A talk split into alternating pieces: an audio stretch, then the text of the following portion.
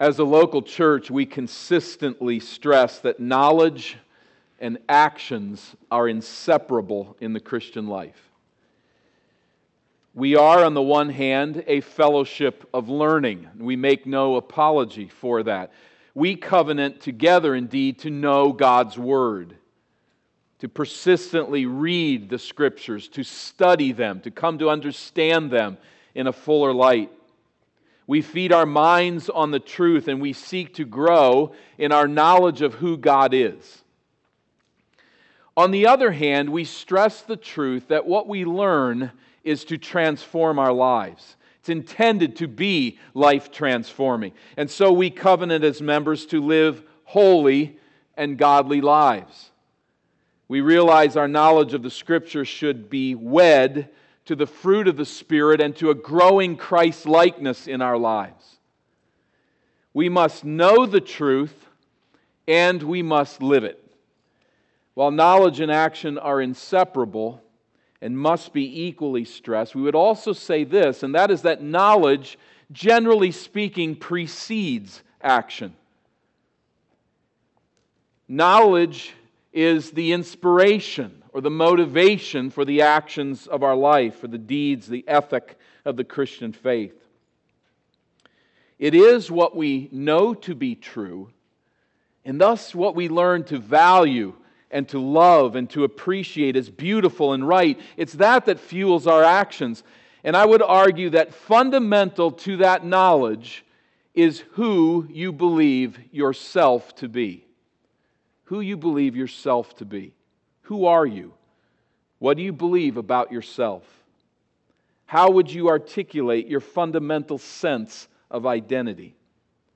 Now, we live in a psychologized world. And so many would hear those questions and say, I'm ready. Here we go. I understand how this works. Yes, yes, we, we need to have confidence in ourselves. We need to believe in ourselves. We need to think highly of ourselves. And then we are sure to prosper. So feed us the truth that we may think rightly of ourselves. That's not at all what I mean. That's not at all what I'm saying. In fact, much of the ministry of this church is oriented to convincing people that their fundamental sense of identity is all wrong it's just off track. Much of the ministry of this church is oriented to convincing people who feel pretty good about themselves that they are indeed enslaved to sin, that they are brainwashed by idols, and that they are alienated from God. And it's not until they see themselves for who they really are that they will respond to the salvation that God provides in Scripture. But much of the ministry of this church to those who have repented of sin and have turned from idols to serve the living and true God is to rightly perceive who we are as born again members of Christ's body as a follower of Christ, your sense of identity, who you perceive yourself to be, is vital to how you live. Not understood in a psychologized way, but in a truly biblical sense, it is vital that we know who we are and will be laboring with unbelievers until they come to faith to say, This is who you are in your sin. You're in a bondage you don't perhaps sense. You don't see yourself rightly. And then to labor once a person comes to that faith to say, This is who you are in Christ, this is your true identity in Him. And one more thing the world, the flesh, and the devil are constantly assaulting your sense of identity. They're seeking to get you to adjust it, to change it just a bit, to adapt what this world is teaching and what its values and what it sees as beautiful are truly to be in our lives and in our minds. So there's that assault two ways.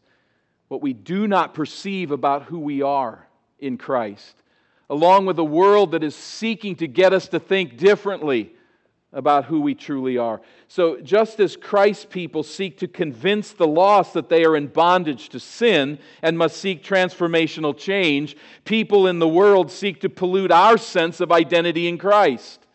Because they cannot see it, they don't understand it, they seek to continually to get us to adjust it to add to it, to subtract from it, to see it differently, to bring in the ideas of those who perceive themselves to be only who they are in their own standing apart from Christ. It is this assault on our identity that brings us back to the second chapter of Colossians this morning.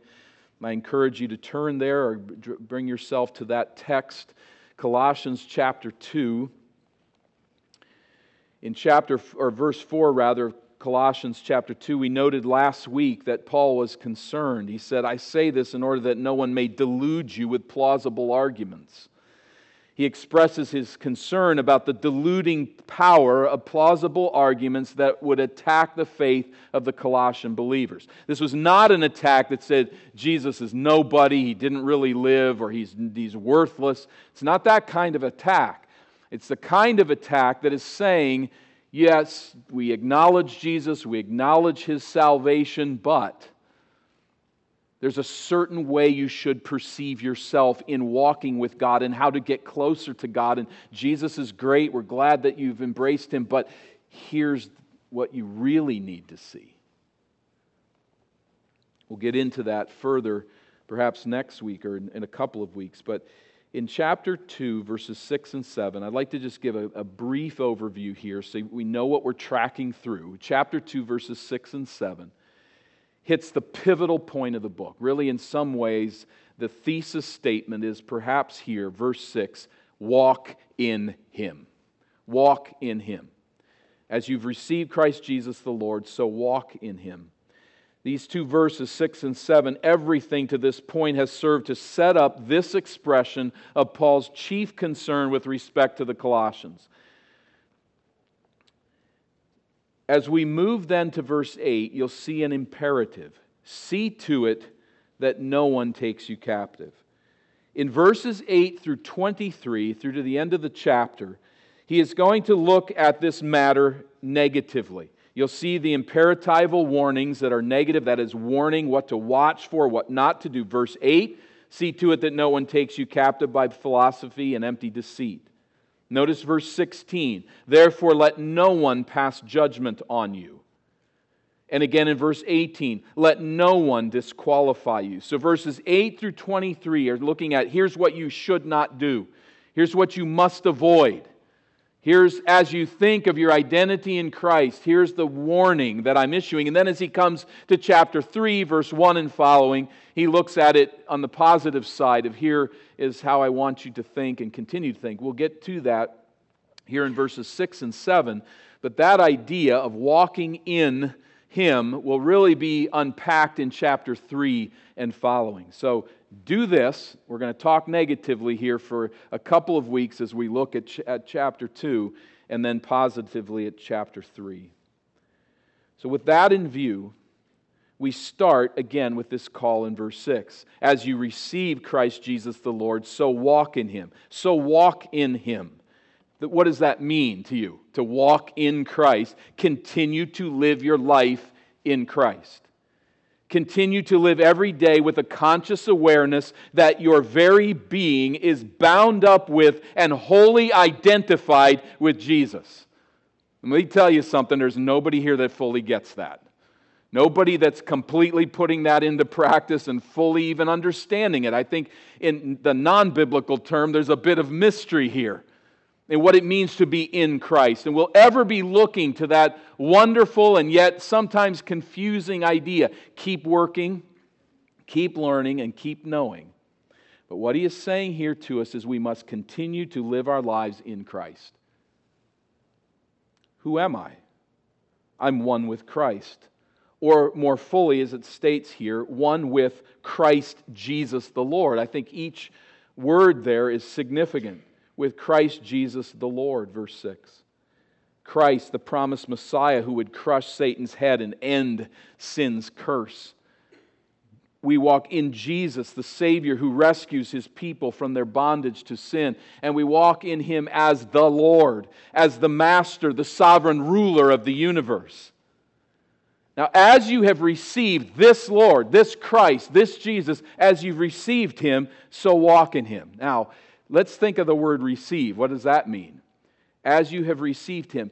There are people who take that verse and say, here's how we should think of it I need to go back to my conversion.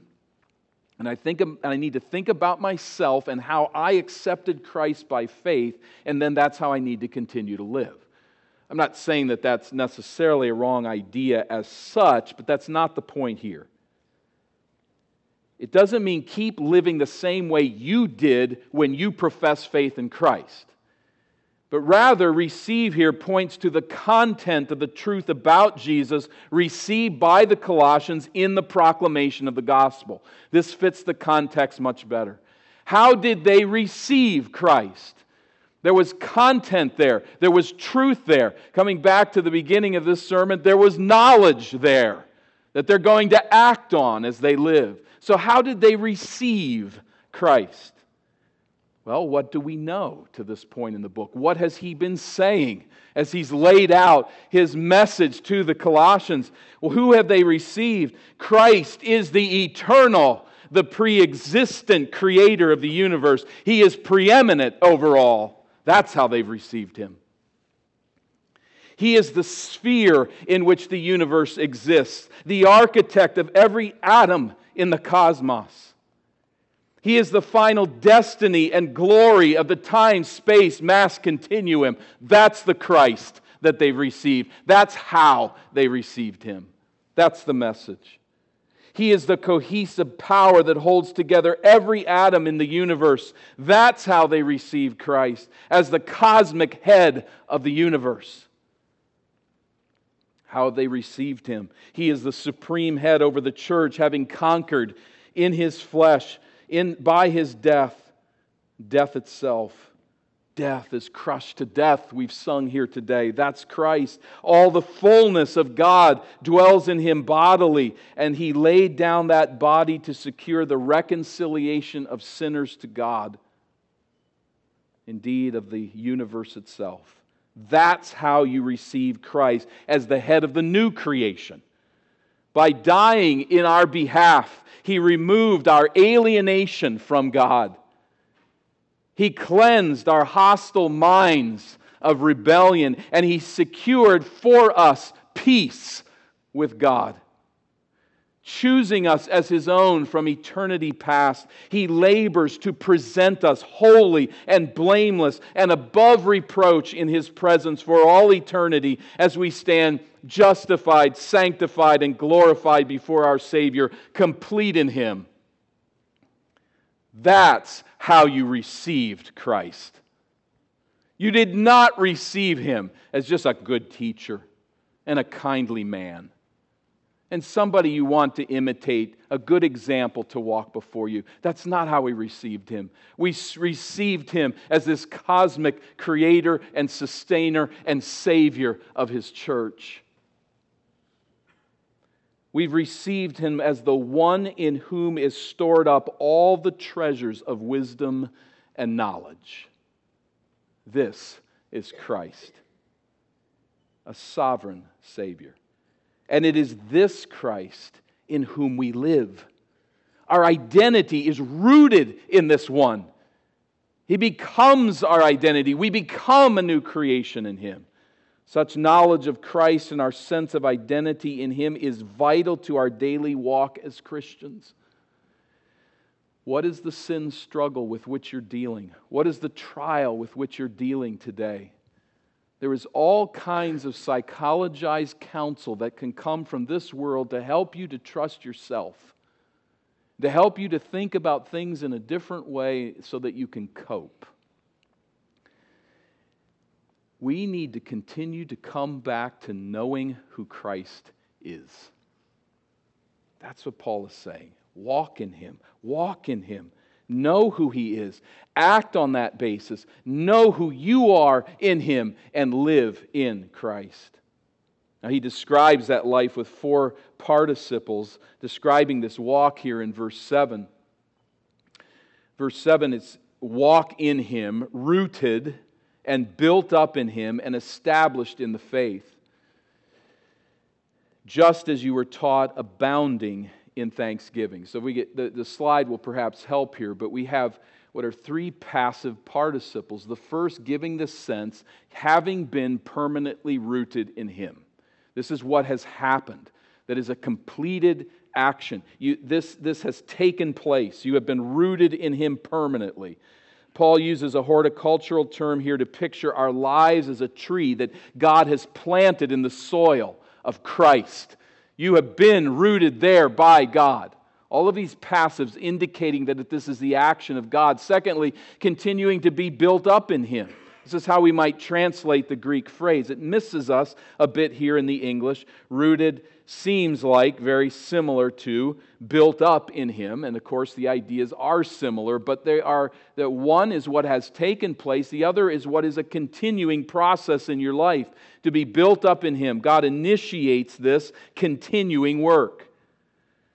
So paul here uses an architectural term to speak of our ongoing need to be edified in the faith and then, thirdly, continuing to be established in the faith. Here he uses a legal term. It was used of a guarantee in business or a contract that was being disputed. But here it speaks of being made firm or solid or assured, continuing to be guaranteed in our faith and then, as verse 7 unfolds, he says, Just as you were taught, it's difficult to know if that goes before with what comes before or what comes after. But just as you were taught, there was instruction along these lines, and then an active participle, abounding in thanksgiving. Abounding in thanksgiving. So here's walking in Christ, being united to Him, and living out my identity in Christ means being re- recognizing I have been permanently rooted in Him. I continue to build myself up in Him. He builds me up in Him. And he continues, we continue to be established in the faith and then actively abounding in thanksgiving. Thanksgiving, there's a, there's a, there's a tiny little sermon coming here, all right? So it's going to conclude in less than a minute. But thanksgiving is a guard stationed at our heart's door that fights off spiritual deception. It's a guard at our heart's door that fights off spiritual deception. When I do not actively nurture a thankful heart and see how God is to be praised and thanked, I send the guard home and I leave the door of my heart open to deception. Now, back to the main sermon. Paul has stated here then the thesis walk in Him. Your self identity rooted in Christ, continuing to be built up in Him, continuing to be established in Him, actively giving thanks for this relationship. Now, at verse 9, he says, or I'm sorry, at verse 8, he focuses upon the need to resist appeals to compromise this walk in Christ. So here's again turning to the negative now. There will be forces out there that point you in a different direction or seek to harm your walk with Christ by adding to it. And so he's going to labor now with this negative command first in verse 8. Here's the warning See to it that no one takes you captive by philosophy and empty deceit, according to human tradition, according to the elemental spirits of the world, and not according to Christ. So you are to be warned, you are to be watchful. The Spirit is saying this to our church, to your heart right now. We are to be watchful that no one takes us captive, no one captures us, kidnaps us to begin to follow philosophies that, is, that are empty and deceitful. This is a live possibility because the world is filled with people who would love to ensnare us and to drag us away from a biblical sense of identity in Christ. I don't think they get up every morning actively thinking about that, most of them. But that's precisely where they are the magnetism of sin that seeks to always draw others around it and draw them in and participate with them. Now, how would this happen? How would they do this? By peddling ideas that subtly conflict with sound doctrine. To take you captive by philosophy and empty deceit indicates something of a subtlety a stealth attack of ideas that are actually contradicting your knowledge of your, of your identity in Christ as a follower of Him. This teaching is according to human tradition. Such thinking is not found in the Word of God, but in what people want to believe and what they want to pass down from generation to generation. And in that, there is indeed a warning for every one of us. There are ideas that we've received from our parents, from our extended families, from schools and institutions and neighborhoods and people that we appreciate and friends. And all of this human tradition, many times, sets us in a place of a stable, loving home where we are taught to be decent people and to work hard to trust ourselves, to do good, and, to, and if we do, good will come back to us. What you sow, you will reap after all. And all of what this human tradition does is settle us into a self trust. Not rooted in Christ as Savior, but rooted in our identity of a, as a family our identity in our upbringing, our identity as Twin Cityans, if that's a word. Here we are in our happy place, learning how to live life. And what we may be imbibing is human tradition that is not according to Christ. I'm going to largely skip the phrase according to the elemental spirits of the world this is kind of ironic always. It seems like what I read about most, I say less about, but that's because there's massive conflict as to what that phrase means. There's three basic ideas. We'll not go into them there, but you do see a marginal note, which is uh, principles, elementary principles. It may be elementary spirits, and there's actually a third option that many would argue pretty uh, carefully for. But the point is, and if we can just back away and just say the simple point is teaching rooted in the world, not rooted in Christ. Whether it's the spirit world, or whether it's principles of this world, or whether it's the elementary rudiments of this world, whatever the case, there's the key, verse 8 not according to Christ. Not according to Christ. Knowledge, action, and self identity that's not rooted in Christ, it's rooted elsewhere. It's rooted in what I've grown up to learn and who I see myself to be as I depend upon myself as a good person. Or whatever we would fill in. It's not according to Christ, it's not rooted in Him. So, Paul speaks against ways of seeing reality and against beliefs about right and wrong that are rooted in ideas that come from people's minds and do not see Christ as Savior. They certainly do not see Him as the repository of all wisdom and knowledge. You say, is it really that big of a deal?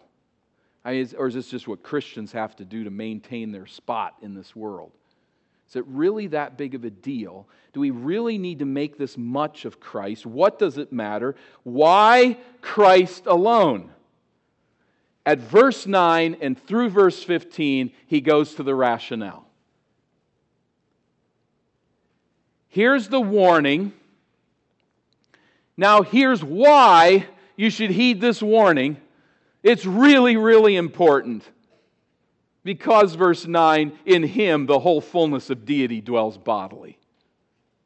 You want to try to dilute that?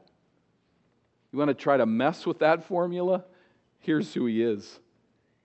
Jesus is not partially God. Jesus is not other than God. Jesus does not merely point us as the way shower, as some put it.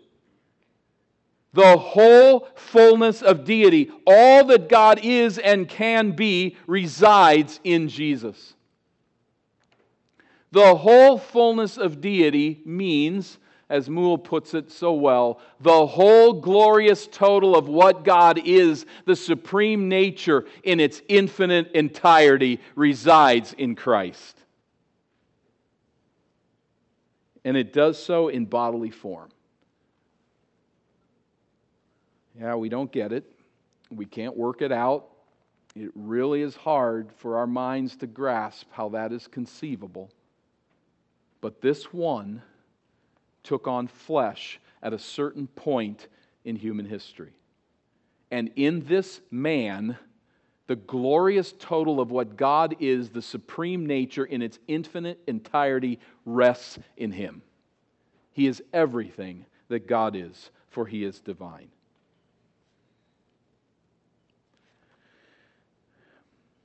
Any way of thinking or living that is not wholly rooted in the person and work of Jesus Christ is damningly inferior.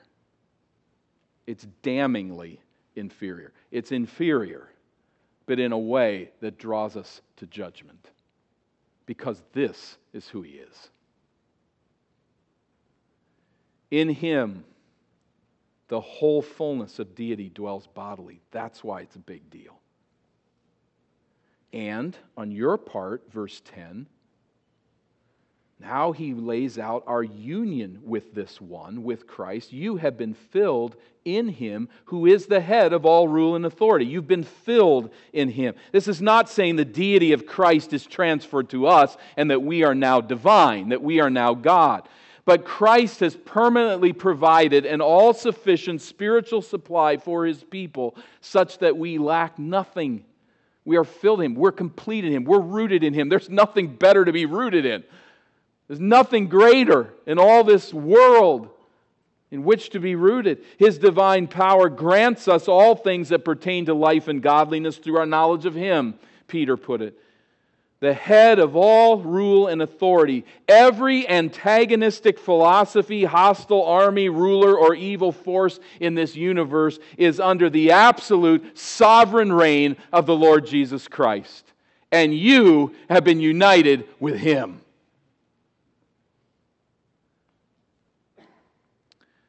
Verse 11 in fact, in him also you were circumcised with a circumcision made without hands, by putting off the body of the flesh by the circumcision of Christ. You're united to this one, and in him you have received a circumcision made without hands. Now, obviously, Paul is using circumcision figuratively here to refer to our new identity in Christ, and I think at conversion, I think is what is in view here. Circumcision was obviously a literal ritual that identified Jewish infants with God's people. But even the Old Covenant prophets used the term figuratively at times to speak of an Israelite circumcised heart. Identifying a truly regenerate believer was one who was circumcised in heart. How does Paul use the term here? It's asked very simply, literally or figuratively. It is a figurative reference to trusting Christ as Savior with the result that the body of sin is put off. So here's what happened when you trusted Christ as Savior. Are you born again? Who are you? Do you know who you are? Do you know that you have identified with Christ? Here's what happened to you. Here's what happened to me in that moment.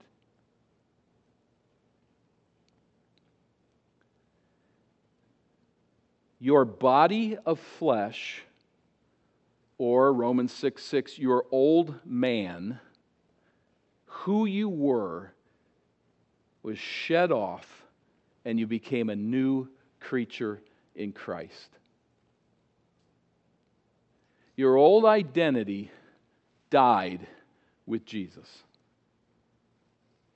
We're not talking about just following a teacher here starting and ending there with following a teacher. Certainly we follow Christ, but that, that, that's, not, that's not it. You get down to the heart of it, who Jesus is, is the death of who you were.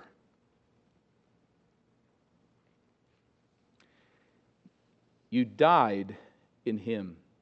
You put off the old person. Now, as a butterfly, we may feel like we're still a caterpillar at first. But God's truth reminds us again and again that the power of sin has been broken and we are new creatures in Christ. Take in this truth. Remember this truth. We must act on it. We are new creatures in Christ. Verse 12, connecting with that circumcision that's been discussed, he says, having been buried with him in baptism in which you were also raised with him through faith in the powerful working of God who raised him from the dead. A, a brief sideline here. This is probably one of the crucial passages that is used by those who baptize infants to defend and support that particular position. They say the connection between verse 11 and 12 is very clear. What's he talking about in verse 11? Circumcision. And you, you see the dependent clause there in verse 12 having been buried with him in baptism. So, baptism is clearly replacing circumcision, the argument goes. So, under the old covenant, infants were identified with the people of God through circumcision, and now, by baptism, infants are identified with the new covenant people of God. The problem is that baptism is linked here with a circumcision. Follow it, verse 11 not made with hands. Not made with hands. That's what baptism is linked to. So, the circumcision of Christ in verse 11 is a circumcision made without hands, a figurative use of the word. And the baptism in verse 12 is directly linked to this circumcision of Christ, and thus to a circumcision performed without hands. So, if Paul means to link baptism to literal circumcision, why call it without hands? Circumcision does not work all that well when you don't use hands. It's ridiculous. It's not the connection here, and you can look at it and understand it quite clearly. So it's a figurative sense in verse 11, which links to the literal baptism in verse 12, to which it speaks. We are given new hearts, verse 11, as we trust Christ as Savior and identify with Him in the waters of baptism.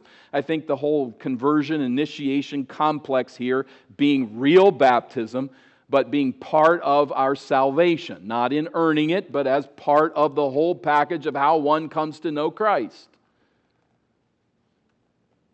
we receive a circumcision made without hands, we're identified with Christ, and we follow him in the waters of baptism. We're Christians.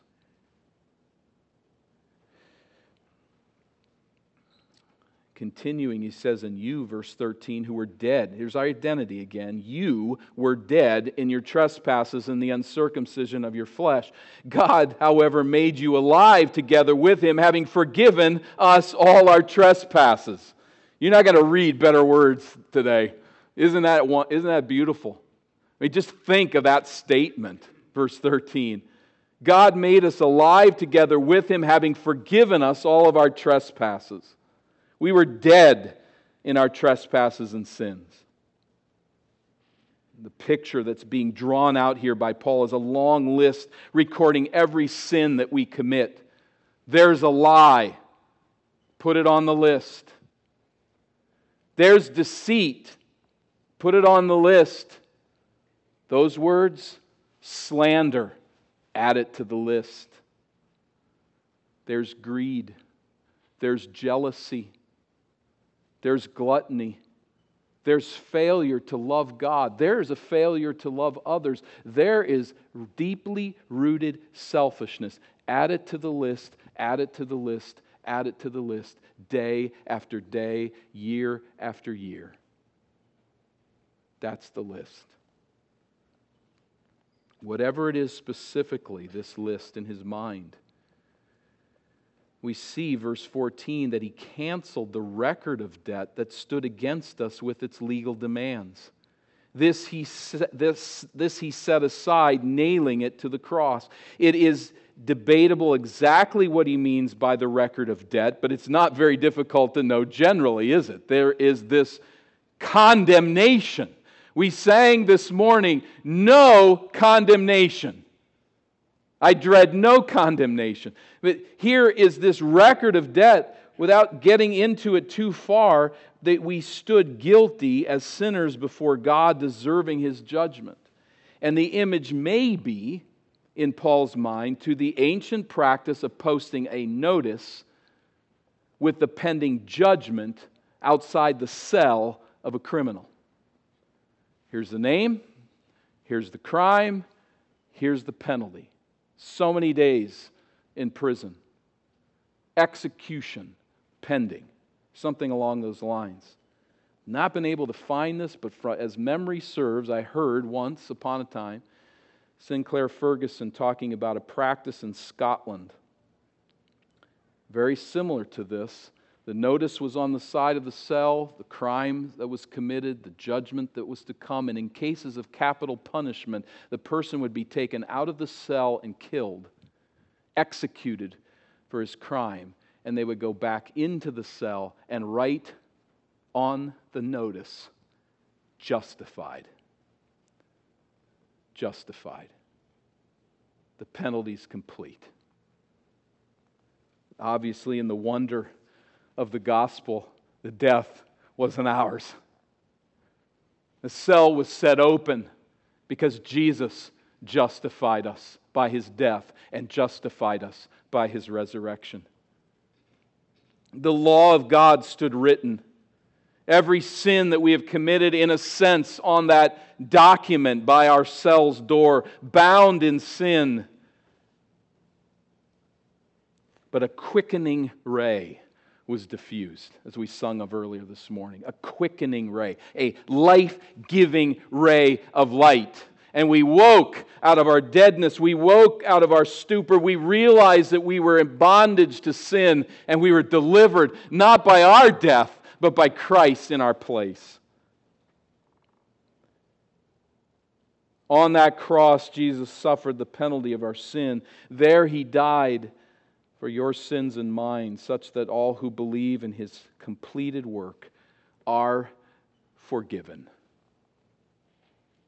We stand righteous before God. Our identity, he continues, he, and here turning particularly to Christ. Verse 15 disarm the rulers and authorities and put them to open shame by triumphing over them in it, in him or in it, the cross. There's debate as to the right reading there but either one, they both work. Both are obviously true. But the picture here is Christ as a triumphant military general, stripping the demonic powers of their dignity, putting them to shame, displaying them as conquered captives. And what is now set against us? Not them. They're done. Jesus defeated these powers in his death. We're now free from them. We're free from their accusation. We're free from their power in a, a, new and distinct way. They raged against us, they threatened to undo us. But Christ won a cosmic victory by dying and rising from the dead for our justification. And think on it. We are rooted in Him. We have life in the name of this Savior who defeated these powers. What do we have to fear? By his death and resurrection, he put the powers of darkness on humiliating display, leading them in triumphal procession, conquering king, so that those who unite to Christ's triumph by faith can say, No power of hell and no scheme of man can wrest us from his hand. In him, or in the cross. If it is the cross, then as one has said it so well, what appeared to be an instrument of death for Jesus became his chariot of victory.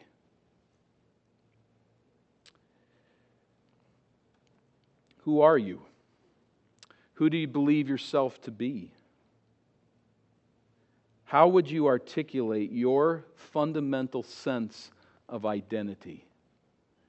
Now, there's a world that has preached at you all week. It's talked to you about just how you're supposed to perceive yourself, how you're supposed to think about things, how you're supposed to live life. It's been preaching and preaching and preaching all day long, every day. We come together by the grace of God as the people of God to this place to say, here's who you are. Here's who I am in Christ. Well, let's say it this way there's two categories of people among us.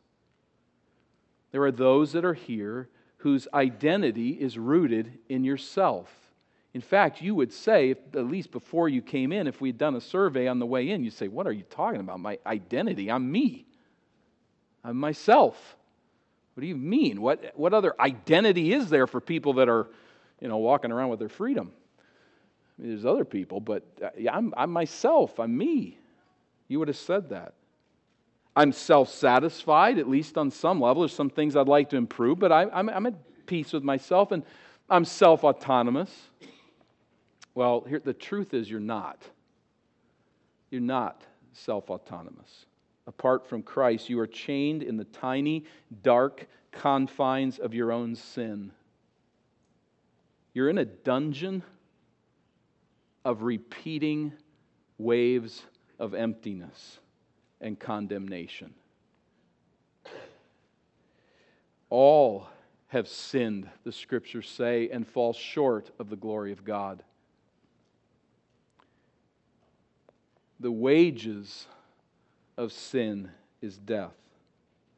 So it's important that you get this.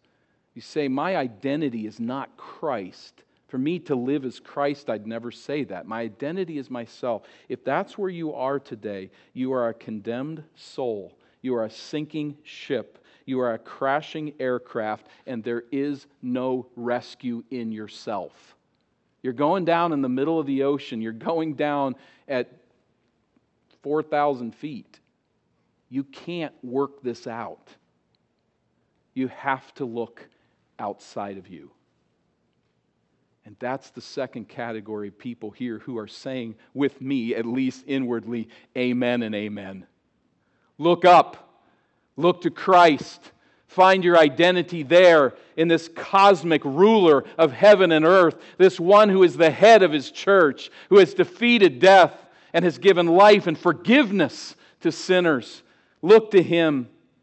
You're not under sin's bondage, let me say to you. You are not in bondage to sin anymore. You have been justified not through your death, through Christ's death in your place. And you are rooted in Him where nothing can conquer your soul for all eternity. That's your identity. Your identity is Christ. We're learning that, and we're learning to work that out in our daily lives. In light of these truths, there remain for us a serious, there remains a serious warning then. Because of who Jesus is, every human philosophy which lures us away from the all sufficient person and work of Christ, as revealed in Scripture, is an attack. It's destructive it leaks into our faith and it draws us away from our fullness in Christ. We must resist it and we must continue to come back and see myself as I am in Christ. So the Christian life is not about discovering new truth. It's not about finding the secret to the Christian life that a few people have been able to live, and if we get their book or we get their seminar, we'll figure out how to do it. It, it, it, is, it isn't there.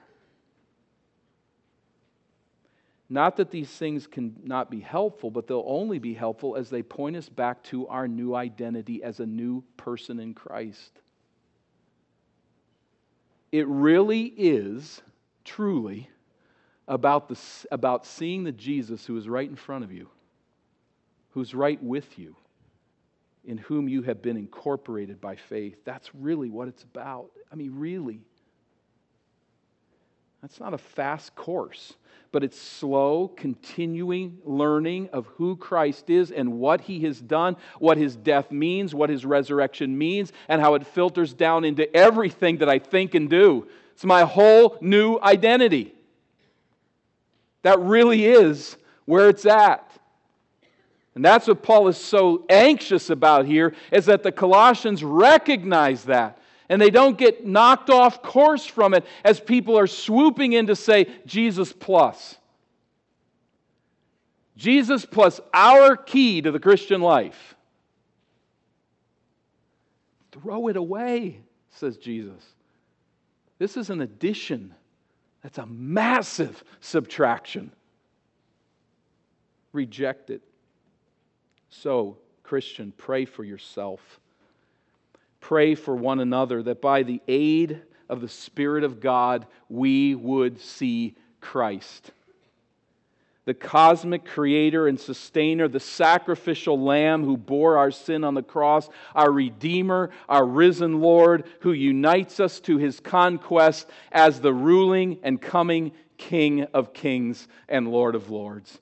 If we could only see that Christ. If we could only embrace this high Christology, we'd never be the same again nor would this church. It would revive us, it would change us, it would freshen us, and send us out for the glory of Christ. Pray that that vision comes. Pray. And Lord, we do.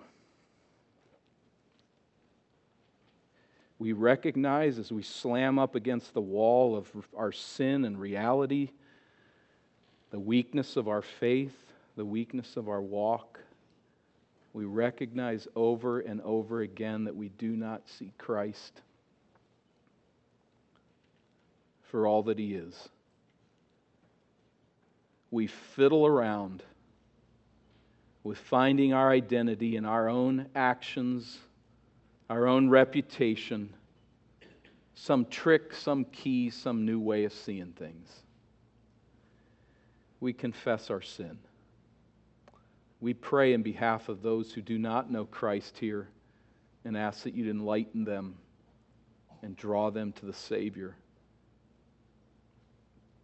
To see in Him the repository of all wisdom and understanding to see in him the repository of everything that is beautiful and good. I pray for those of us who know Christ as Savior that you would deepen our vision, allow these feeble words, but these inspired, written words to transform us. Show us Christ in a way that transforms. May we bring this knowledge of who we are in Him to action, seeing ourselves for who we were created to be in Jesus. We ask this in His name, through His power, through His saving blood. Amen.